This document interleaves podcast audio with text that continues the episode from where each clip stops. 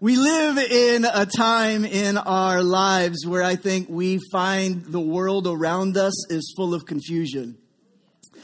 And what we need desperately is this sense of clarity. But what we constantly find ourselves is that clarity is only going to be found on the far side of the complexities.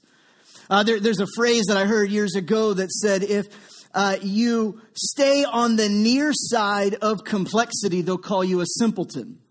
But if you travel through complexity to find clarity on the far side of complexity, they will call you a genius. I believe Jesus was a genius. He came to clarify not only his identity so that you wouldn't be trying to guess who he was, but he came to clarify his identity in such a way that it would enable you to see clearly who God really is. The enigma in the world at that time was nobody really knew what God was like. Everybody was guessing, wondering, trying to figure it out. It's not too, too different than where we find ourselves today. People are trying to guess who God is, what He's all about. Is He love? Is He this? Is He that? Is it? Is He fully tolerant? Is He narrow-minded? Is He Republican? Is He Democrat? Is is He an it or is He a being? Is it male? Is it female? Everybody's trying to find out who God is, and many people are coming up with their own definitions as to who God is, which is really why it's so important that we not try and reduce our theology down to a bumper sticker. Come on but rather we allow Jesus to be revealed to us through his word so that we can find some clarity that helps us live from a place of conviction instead of confusion.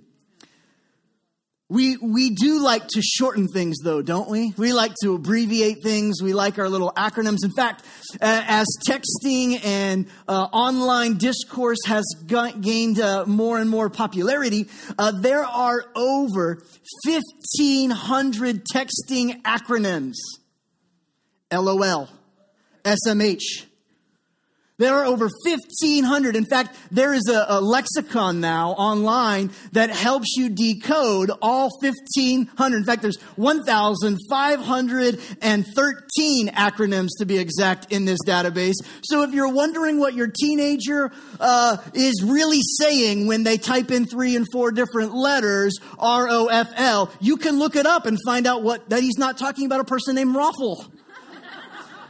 They actually mean that they're just rolling on the floor laughing. Sometimes things in our world have to be decoded because otherwise we're left just being confused. Our goal in this series is to help the person of Jesus come in clear focus for you so that we could look at seven statements that Jesus made specifically about his own identity that help us understand who he is, why he came, and who God our Father really was. Because Jesus said it again and again if you've seen me, you've seen God the Father. If, if you see me do something, it's only because God my Father told me to do it this way. And so we, we're, we're introduced to this concept of having a relationship with God, our Father, more than God, just some being or deity, some distant power. Jesus introduces us to God, our Father, where we can have a personal, intimate, intentional, anytime available, 24 7, 365, availability to talk with God ourselves. And Jesus came to show us how that looks and how we can move forward ourselves with such a relationship. Jesus came so that you don't have to guess who God is anymore. He came to clarify some things in fact, one of the statements that we're going to look at today is found in John chapter 14. So if you have a copy of scripture, whether it's in print or uh, of the digital version, would you join me in John chapter 10? Or, excuse me, John chapter 14. John chapter 10 will be in a couple weeks. John 14 is where we're going going today. And uh, if you have a digital phone or a mobile phone with you or a tablet, uh, invite you to join me at faithchurchks.org. You can click on the sermon notes card and you can follow right along with all of these things. Take your own notes, email them to yourself a little bit later, uh, and uh, read, read through them again. John 14, verse 1, are you there? I'm going to read seven verses this morning. John 14, starting as verse 1, says this Jesus, Jesus talking. He says, Hey, don't let your heart be troubled. I know there's going to be a lot of people who are going to say some things. There's going to be a lot of misinformation, a lot of fake news about who I am. There's going to be a lot of people who claim to know what's right and what's wrong. There's going to be a lot of people who are going to tell you if it feels good, do it. Hey, I don't let your heart be troubled. If you believe in God, believe also in me, Jesus says. There's a power that comes from believing in, in Jesus. You believe in God, believe also in me, he said in my father's house, there's many rooms. And if it were not so, I, I would tell you so because I, I'm not going to lie. I'm not going to drop shade. I'm not going to try and deceive you. If it were true, I would tell you. And I'm telling you it's true, so therefore know that it is true. This is a little bit of the, the Matthew paraphrase this morning. You okay if I amplify a few things so that we can all track together? Is that all right? Some of you are like, those words are not in my Bible. What version is this guy reading from? I'm here to help you guide along as we go. Verse 3 And if I go to prepare a place for you, I will come back. Come on, Jesus. I will come back and take you to be with me, that you also may be where I am. You know the way to the place where I'm going, Jesus says. And then Thomas, who wasn't afraid to ask questions because he had these doubts and these things that he wanted answered and he wanted other people to know, he says, uh, Lord, I don't really know where you're going. I mean, we don't really know where you're going. I'm asking for a friend, Lord. Uh, they don't know where you are going. How can we know this? He said. Jesus answered and said, I am the way and the truth and the life. No one comes to the Father except through me. If you really know me, you will know my Father as well. From now on, you do know him and have seen him. Today, I want to preach a message uh, under the acronym of this WTF. All of you under the age of 40 are like, I can't believe he just said that in church. Does he know what those mean? Yes, I know what they mean way, truth, and freedom. I don't know what you were thinking they meant. Way, truth, freedom. Way, truth, and freedom. Jesus wasn't trying to be snarky when he says, Hey, I'm the way, the truth, and the life. Deal with it, bucko. Jesus wasn't trying to retort their doubts by saying, Your doubts have no validity here. Your questions are not welcome. Just trust that He's the way, the truth, and the life. Jesus wasn't being dogmatic. Jesus was actually trying to unfold a multiple viewpoint to help people understand the goal is not to find the way, the truth, and the life, or the way, the truth, and freedom, but the goal was to find the way, truth, and freedom that leads you to a place where you have a relationship with God our Father. He wasn't trying to necessarily teach specific theology, although there are some truths and some theo- theological understandings that we pull from this text that God wants us to get a hold of. Jesus was not trying to create some code or to create some Christian t shirt for you to wear around or for some short little Christian phrase to throw in whenever somebody is expressing doubts, exploring truth, or has a point of view that is different from yours. He wasn't giving you the answer to end all discussions and arguments online by saying, well, Jesus is the way, the truth, and life, so deal with it. It's not what Jesus was doing. Actually, I believe Jesus was inviting us into a process. I believe Jesus was walking us into a process to say, listen, God wants you to live a life fully alive and awakened by the love of God. It was St. Irenaeus who said, the glory of God is seen through mankind being fully alive. I believe that the Lord wants us to live in such a way that we don't make Christianity look bad where we don't give Christianity a bad name, where we're not the, the religion or grouping of people or community that, that just is so judgmental, such uh, argumentative. Uh, I don't believe that's what Jesus came to create. I believe Jesus came to create a community of faith, to create a movement of people who were awakened to the love of God, who understood that they could have a personal friendship with God Almighty, and that He wants us to live in a way that represents Jesus Jesus, to discover truth that awakens our heart fully, and to find freedom because Jesus sets us free. That's what I believe Jesus was trying to communicate in this verse. He wasn't just trying to give us an argumentative statement that we could throw around to tell people, we don't agree with you, we don't like you, you just got a deal. Jesus was inviting us to become fully alive and awakened by the glory of who God is. I think we can easily find ourselves, if we're not careful, even as people of God, even as people who are known as the people of the way, even as people who are Christ followers, even as people who want to find truth in Scripture and allow it to align our lives because we've been awakened by the love of God in our lives. I think that if we're not careful, we can find ourselves settling for some things that are true ish. And if we settle for something that is true ish, it's still not fully true. And you could be going down the path of true truth only to, to discover that you feel something different about that truth. And you start going with your feelings, and now your feelings lead you off just a little bit. It's really close to truth, but it's just a little true ish. And if you keep traveling down that path of true ish, even though the path of truth keeps going, the longer you go down that path, you find yourself further and further away from the relationship that God intended for you to have. The Bible says that we're not to be led by our feelings, but rather we're supposed to be moved and live by faith. A place of belief, an understanding of truth deep convictions that allow us to have a true centering point, a plumb line. The Bible, uh, when you read in Scripture, you'll discover that God's Word is this plumb line. It is this dividing line. It is this thing that holds truth accountable, holds life accountable. It's the thing that you've got to anchor your thoughts to. Otherwise, your feelings will make you drift away. Here's, here's why I say that it's a little bit true ish. Here's why.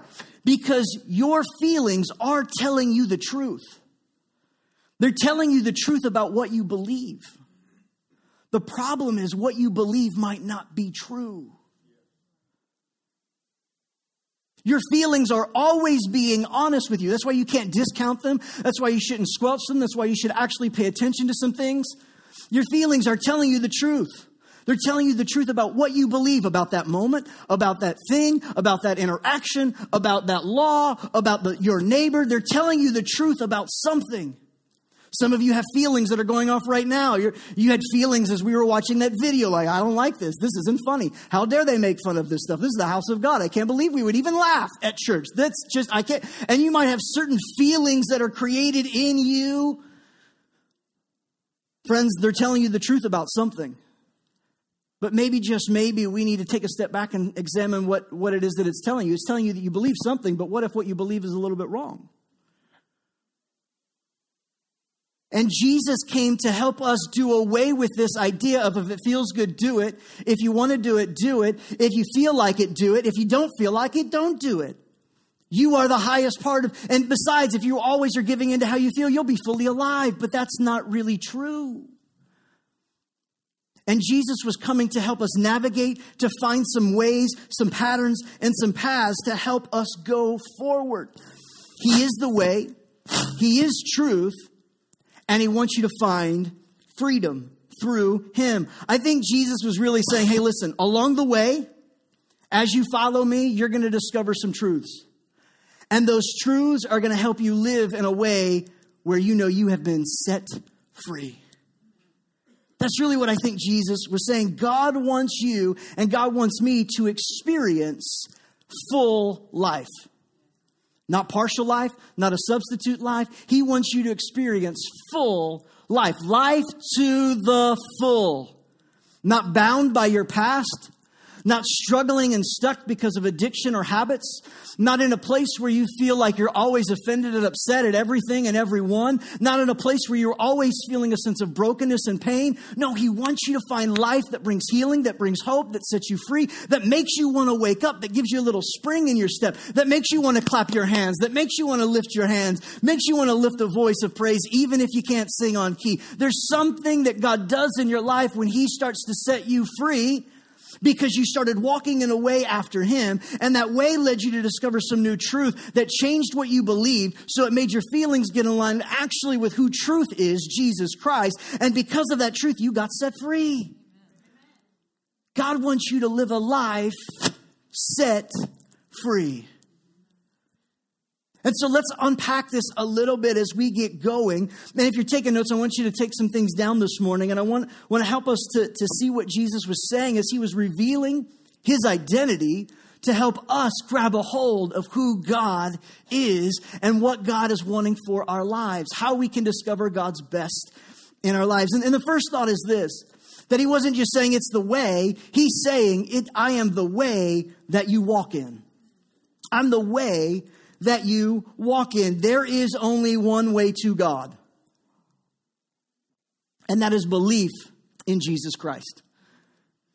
I don't know if you're aware of this, but there's this uh, kind of conversation that's happening uh, all through, especially in the academic world, where, where they're talking about exclusivity and inclusiveness, whether or not we should be tolerant whether or not we should be open minded, uh, and this idea of how Christianity is so exclusive because it excludes all these other people in the world.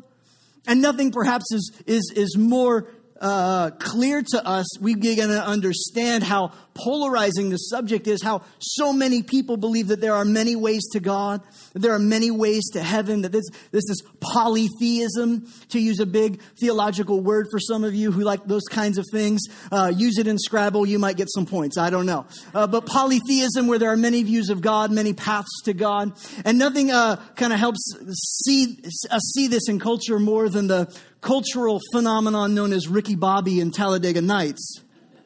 I in no way uh, am supporting or recommending such viewership. However, there is a scene in there where Ricky Bobby is a NASCAR race car driver and he has this huge crash. His car catches fire. He hops out of his car and he starts screaming, Sweet baby Jesus, help me. Help me, Jesus. Help me, Allah. Help me, Buddha. Help me, Tom Cruise. Help me, Scientology. Help me, Oprah Winfrey. And he's just hedging his bets with any and every deity that he thinks might exist, anybody who might have power to help him. He's just trying to find some help in the moment because his pants be on fire. And I think a lot of people live that way where we have this multiplicity view where, where what is true for you might not be true for me. What is your way might not be my way. Friends, can I, can I help us with something? Jesus is the way to God Almighty. Believing in Jesus and what he did is the only way to get to heaven and to find eternity in heaven. That's the only way. It's the only way. It's the only way. But it is the way that is available to whoever would want to believe in it. So it is incredibly wide open to anybody who wants to believe can believe. But only those who do believe will get there. There's a metaphor that people like to talk about saying how, well, I think we're all on the same mountain of life. And I might be climbing up on the north side, and you might be climbing up on the southeast side, and we're all climbing our own paths. And we're all climbing our own paths, and we'll eventually all get to the top of the same mountain, and we'll all arrive to God all at the same time. Uh, and, and I think that we have to be careful not to get so arrogant and lose our humility that we don't recognize that that's a little bit true. See, because your journey and my journey might not look the same. The way that you walked and the way that you've discovered and the, what, the, the way of your life circumstances that got you here in this room might be different from the person who's sitting across the room from you. So while there are many different ways and circumstances that get us to this place, the reality is, whenever we get to the top of the mountain, if you don't recognize that Jesus is God's Son, you still came to the wrong peak you made it to the wrong conclusion because one day every knee will bow. Every tongue will confess Jesus is Lord. For some of us, it's going to be like, come on, that's awesome. And other people, it's going to be like, oh no. There will be a moment of aha realization for everyone. You might, there might be different paths that are getting you to the top of this mountain. That might be true. However, the conclusion and the view are exactly the same. Jesus is Lord. It's kind of like a common core math problem. Hold on. I'm about to redeem common core for all of you haters. I have no personal opinion. I just find it funny to stoke the fire every once in a while. There are many ways to solve certain math problems, but there still is only one right answer. Come on, that'll preach. Here's the, here's the reality that you got to understand is that while there are many ways to solve a math equation and there's still only one right answer, it's a timed test. And one day time will expire. And if you haven't come to the right conclusion of that problem, it's still a right or a wrong answer. Oh, that was really good. Y'all, y'all, y'all chewing on it. I can tell. Listen, the way we walk in, what Jesus was saying, hey, here's the way you've got to walk in. It is a way of surrender and belief. The way we walk is a humble surrender to the will of God in your life. If you want to walk in the way of Jesus, if you're going to really embody and get it tattooed on, the, on your heart to say, Jesus is the way, Jesus is the way, then you better be the person that's also already surrendered, walking humbly after the will of God in your own life. See, you can't claim that Jesus is the way and that you're following the way if you're arrogantly still making your own decisions. It's getting quiet in this Baptist house. You, you can't, you, you, you, you can't say that you're walking in the way of the Lord if you're not walking with a surrender that has humbled your heart to recognize Jesus is the way that we walk in. It is a humble surrender to the will of God. What is the way that Jesus was talking about? He was talking about walking in the way of God's will. We've got to lean in to discover what God's will is for our lives and surrender our self sufficiency for His call. We have to begin to surrender our self identity to follow after him. Jesus is showing us the way that we are to walk in. What is that way that we're supposed to walk? It's a surrender of humility to follow after the will of God. Friends, are you following after God's will? Are you following after your will? Jesus is inviting you today to start walking in his way. Why? Because as you walk in His way, you will discover a truth that we need to embrace. That's my second thought today. It, it is a truth that we need to embrace. Jesus is a truth that we need to embrace. I thought it was funny. As soon as Jesus tells them of this truth, hey, listen, I'm the way, the truth. I'm, showing you the way to God. You want to get to God, you want to get to heaven, you want to have a relationship with your heavenly Father. I'm showing you the way. And Thomas was like, nah, I don't, I'm not sure I get it. And that doesn't make a lot of sense to me. I, I need more. Help me, help me get this. I'm still wrestling and trying to grab a hold of this thought. Jesus, can, can you help me out here? Help me out. And Jesus says, All right, here's the deal, Thomas. For you and, and your friends, let me tell you what I'm going to do. Because not only am I truth, not only am I showing you truth that you need to embrace, here's what I'm going to do. And, and Jesus gives the solution, excuse me, in John 14, starting in verse 15. Jesus says this He says, Hey, Thomas, listen, if you love me, keep my commandments. And then I will ask the Father, and he will give you another advocate. That word could be said another helper. I'm going to give you another helper to help you and be with you forever. He is the Spirit of truth. And this conversation continues in 14 and all through 15, Jesus is talking about this advocate. And then you pick up the story uh, or pick up the conversation that Jesus is having in, in John 16, starting in verse 7. And he's still talking about the advocate and the helper and how they need truth and the spirit of truth that's going to show up. And he says, But very truly, I tell you, it is for your good that I'm going to go away. Unless I go away, the advocate, the helper, will not come to you. But if I go, I will send him to you. And when he comes, he will prove the world to be wrong about sin and righteousness and judgment. About sin because people don't believe in him or in me. About righteousness because I'm going to be with the Father where you can see me no longer. And about judgment because the prince of this world now stands condemned. Jesus was telling him, Listen, I know you're having a hard time grabbing and embracing this truth, but here's what I need you to understand. As you embrace this truth, there is a spirit of truth that's going to show up. Now, you got to understand this. Let me give you a little biblical context here. The enemy of your soul, Satan himself, is known as the father of lies. God is known throughout Scripture as the father of truth. Everything God created, Satan wants to steal, mimic, and distort. And so, if there is a spirit of truth that exists in the world that Jesus has sent us as his believers so that we can embrace this truth, then you better bet your bottom dollar that there's a spirit of deception that's also trying to roam around too. Trying to convince you that your feelings are more important than the truth of God's word. How you feel about that truth is more important than whether or not you actually obey that truth and trying to convince you that unless you fully understand, have fully been made right, and fully are perfect, you shouldn't follow that truth anyways. Because it's a true ish spirit. And Jesus was saying, when the Holy Spirit shows up, I'm going to give him to you. He's going to come and reside in you. He's going to help you discover some things. He's going to come and convince you about sin. You would read that, and most people would think he's going to convince you about sin, that you're a bad, bad person. You're evil. You've done wrong. You're not worthy. You're not good. That's, that's where the Holy Spirit's, He's going to come and convict you, and He's going to get you, make you feel terrible about what happened Saturday night. He's just going to, about that fight that you had, He's going to make you feel terrible. But that's what the Holy Spirit, He's going to come convict you, make you feel guilty all the time. That would be a spirit of deception.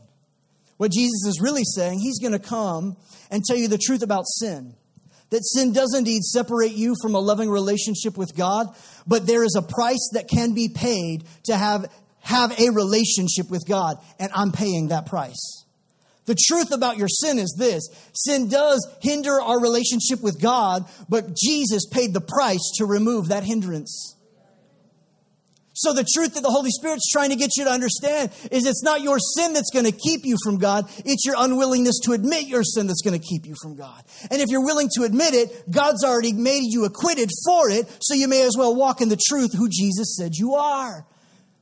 And then he says, I'm going to I'm to have the Holy Spirit come and he's going to convince you. He's going to prove to you the truth about righteousness because he's the Spirit of truth. What is righteousness? Righteousness makes you worthy or unworthy.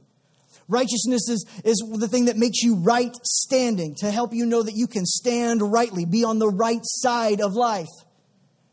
And if you're looking, the spirit of deception would say, unless your behavior works, you're not righteous. You're not on the right side. Your behavior will determine whether you're right or you're wrong. That's not true. What Jesus is saying is the Holy Spirit wants to show up and let you know your righteousness is covered because Jesus' righteousness has showed up in your life. It's the righteousness of God through Christ Jesus that we walk in because we put our faith in Him. And He wants to convince us the truth about judgment. And this is one that everybody sits there and looks at, and it's easy to sit back and say, oh man, one day we're going to get judged by God. He's going to look at all of the thoughts that I thought and all of the things that I did. And, and there's going to be a jumbo screen in heaven of all of my decisions. And they're all going to replay for the world to see. And then I'm going to, I don't know, I might barely make it into heaven. I might be on the outskirts living in the boondocks of heaven. But I'd rather be in the boondocks of heaven than in a mansion in right than sitting in a mansion in hell. I'd rather be because I've got to live right. No. Jesus is saying, hey, listen, you got to recognize that I'm going to come and I'm going to prove the world to understand what judgment is. Judgment is the Satan of this world, the enemy of your soul is coming and he will one day be judged forever. He's not going to judge you. He's already passed judgment on Jesus. So he's going to give judgment over and judge the enemy of your life. Listen, the truth that we have to embrace is this the truth that we embrace is not a denial of our sin, but is the reality of the cross. What's the truth you need to embrace? That Jesus is enough. And to put your faith in Him is all you need. That's where it starts. That's the truth that we have to embrace. But that's not all. When we embrace this truth, then there's a freedom that begins to be developed that helps us live it out there's a freedom that we begin to live out. John 8 32 says, Then you will know the truth. What truth? The truth that Jesus died on the cross for you, that He paid the price. You don't have to pay the price. That you can be accepted and loved and called a child of God. That's the truth. And the truth that you know will set you free. I realize that Jesus said in the text that I'm the way, the truth, and the life. But I wanted to change this up because what Jesus was really saying is, I'm the way, the truth to the place of abundant life, of completely freed life, to not setbacks, not held back, not trying to earn your way with God, but a life set free by the cross of Jesus Christ. So Jesus came and says, I want to show you the way. It's a way of submitted, uh, surrendered humility that walks after the will of God, that leads you to this truth that you begin to embrace that what Jesus did is enough. And it tr- translates into this freedom that helps you to live out as a son and not a slave, to have a relationship and not be bound by religion, to help you understand that your behavior doesn't qualify you, your belief does. Your belief does. Go all the way back to the very, very beginning. There were two trees in the Garden of Eden there was the tree of life and the tree of the knowledge of good and evil. And we sit there and often we think that, well, we just need to eat from the tree that's the good fruit, not the evil fruit. But there's a difference between the tree of the knowledge of good and evil and the tree of life. See, at the tree of the knowledge of good and evil, we're, we're left to think about our activity, whether it's good works or evil works. And at the tree of the knowledge of good and evil, you, you sit there thinking, I've got to do more to get to God. I've got to keep trying to get God's approval. I've got to obey because it's my duty to obey God. I have to obey God. That's the tree of the knowledge of good and evil. But the tree of life, oh, it's different. The tree of life is what really helps you get set free from your yesterday so that you can live out God's purpose tomorrow. See, the tree of life comes and says, No, no, you need to receive the fact that Jesus has already done it. You can't do any for it. You need to receive the fact that He already loves you. You can't do anything to add to God's love in your life or remove God's uh, love out of your life. And when you understand that, you begin to obey from a place of delight, not demand. Friends, you might be eating from the wrong tree today.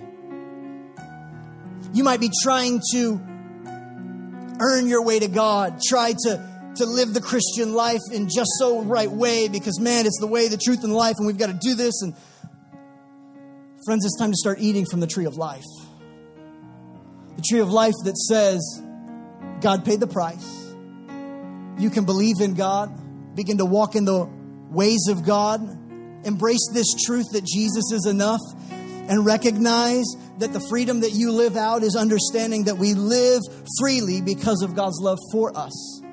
Romans 5, verse 8 says this, but God demonstrates his own love for us in this while we were still sinning, Christ died for us. When you were at your worst, God was always already making it possible for you to live out your best. While you were doing the most disappointing thing that you could ever do, He was saying, I'm making it possible for you to live out your full redemptive potential. I'm paving a way to show you how to walk humbly after God's will. I'm showing you the truth that you can embrace that God loves you enough and He paid the price for you. And I'm helping you discover a freedom to live out where you're not bound by your own good works or bad works, but you are constrained and consumed by the love of God that He's poured out into who you are by the Holy Spirit at work in you. Friends, here's the, here's the way, the truth, and the life. Here's really how it all comes together is we understand that yours is a life of a story uh, uh, that's been captive, that's now been set free. You were a captive, but now you've been set free by the cross. You were a slave, but now you're a son. Friends, that's your story, and your story is worth sharing. It's worth inviting people to say, hey, come, come, let's, let's walk this way and as we walk this way, we're going to discover some truths that we're going to eventually embrace or walk away from. And as we discover this truth, it's going to start setting you free. It's going to change your life. It's going to change your life. It's going to change your life. That's why Jesus said you need to love your neighbor. Not convict, condemn, point a finger at your neighbor. You need to love your neighbor. Why? Because that love will open them up to begin walking in a way where they begin to understand that it's not their behavior, but their belief that makes them right. That it's their faith in Jesus that allows them to receive all that God has for them. And when they begin to get set free little by little, bit by bit, thing by thing, habit by habit, past circumstance by past circumstance, they begin to live from a place that says, God, I will give everything for you. I surrender all. I want to lift my hands and I want to sing. And you begin to discover the truth. Friends, your story is a story we're sharing. That's why we're giving you invite cards because there's people that you know that are eating from the wrong tree. There's people you know that haven't discovered the way that they should walk in, a truth they need to embrace, and they haven't been living freely. Some of you need to share your story through water baptism. Easter Sunday, we're doing water baptism. We're doing it at the 9:30 and at the 11. Share your story. Go public. Let the world know I was a captive, but now I've been set free. I was blind, but now I see. I was dead in my sin, and Jesus loved me anyways. And his love has set me free. Friends, this is not a secret that we should keep, but it's time for us to stand, not dogmatically telling people the way, the truth, and life, but, but passionately living out a way that we walk called surrender to God's will a truth that we all embrace and understand that Jesus is setting us free, and this freedom that we live out because of God's love in our lives. It's good news, it's great stuff, and we've got to rally around and let other people know that's the process too. Would you bow your heads, close your eyes? Would you just quietly whisper a prayer to the Lord today? Would you just say, Holy Spirit, what are you saying to me today? Would you just whisper right there in faith? Holy Spirit, what are you saying to me today? What are you saying to us, Holy Spirit? We want to hear. We want to know. Holy Spirit, you're speaking to us so that we can know the Father better. May we walk in that relationship, not demand it from others, but model it ourselves. Lord, we thank you for it. With every head bowed, every eye closed, maybe you're here and you say, Pastor, I, I've never made a commitment to surrender and follow after Jesus.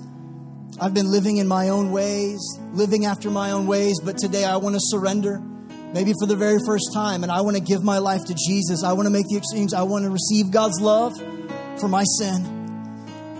And I know I'm in that place. I was the sinner, and today I want to be set free because of the cross, and I want to put my faith in Jesus. If that's you, would you put your hand in the air real quick so we know who we're praying for today? Say, I want to surrender and I want to begin following Jesus. Thank you. I see that hand up there. Thank you. Thank you so much.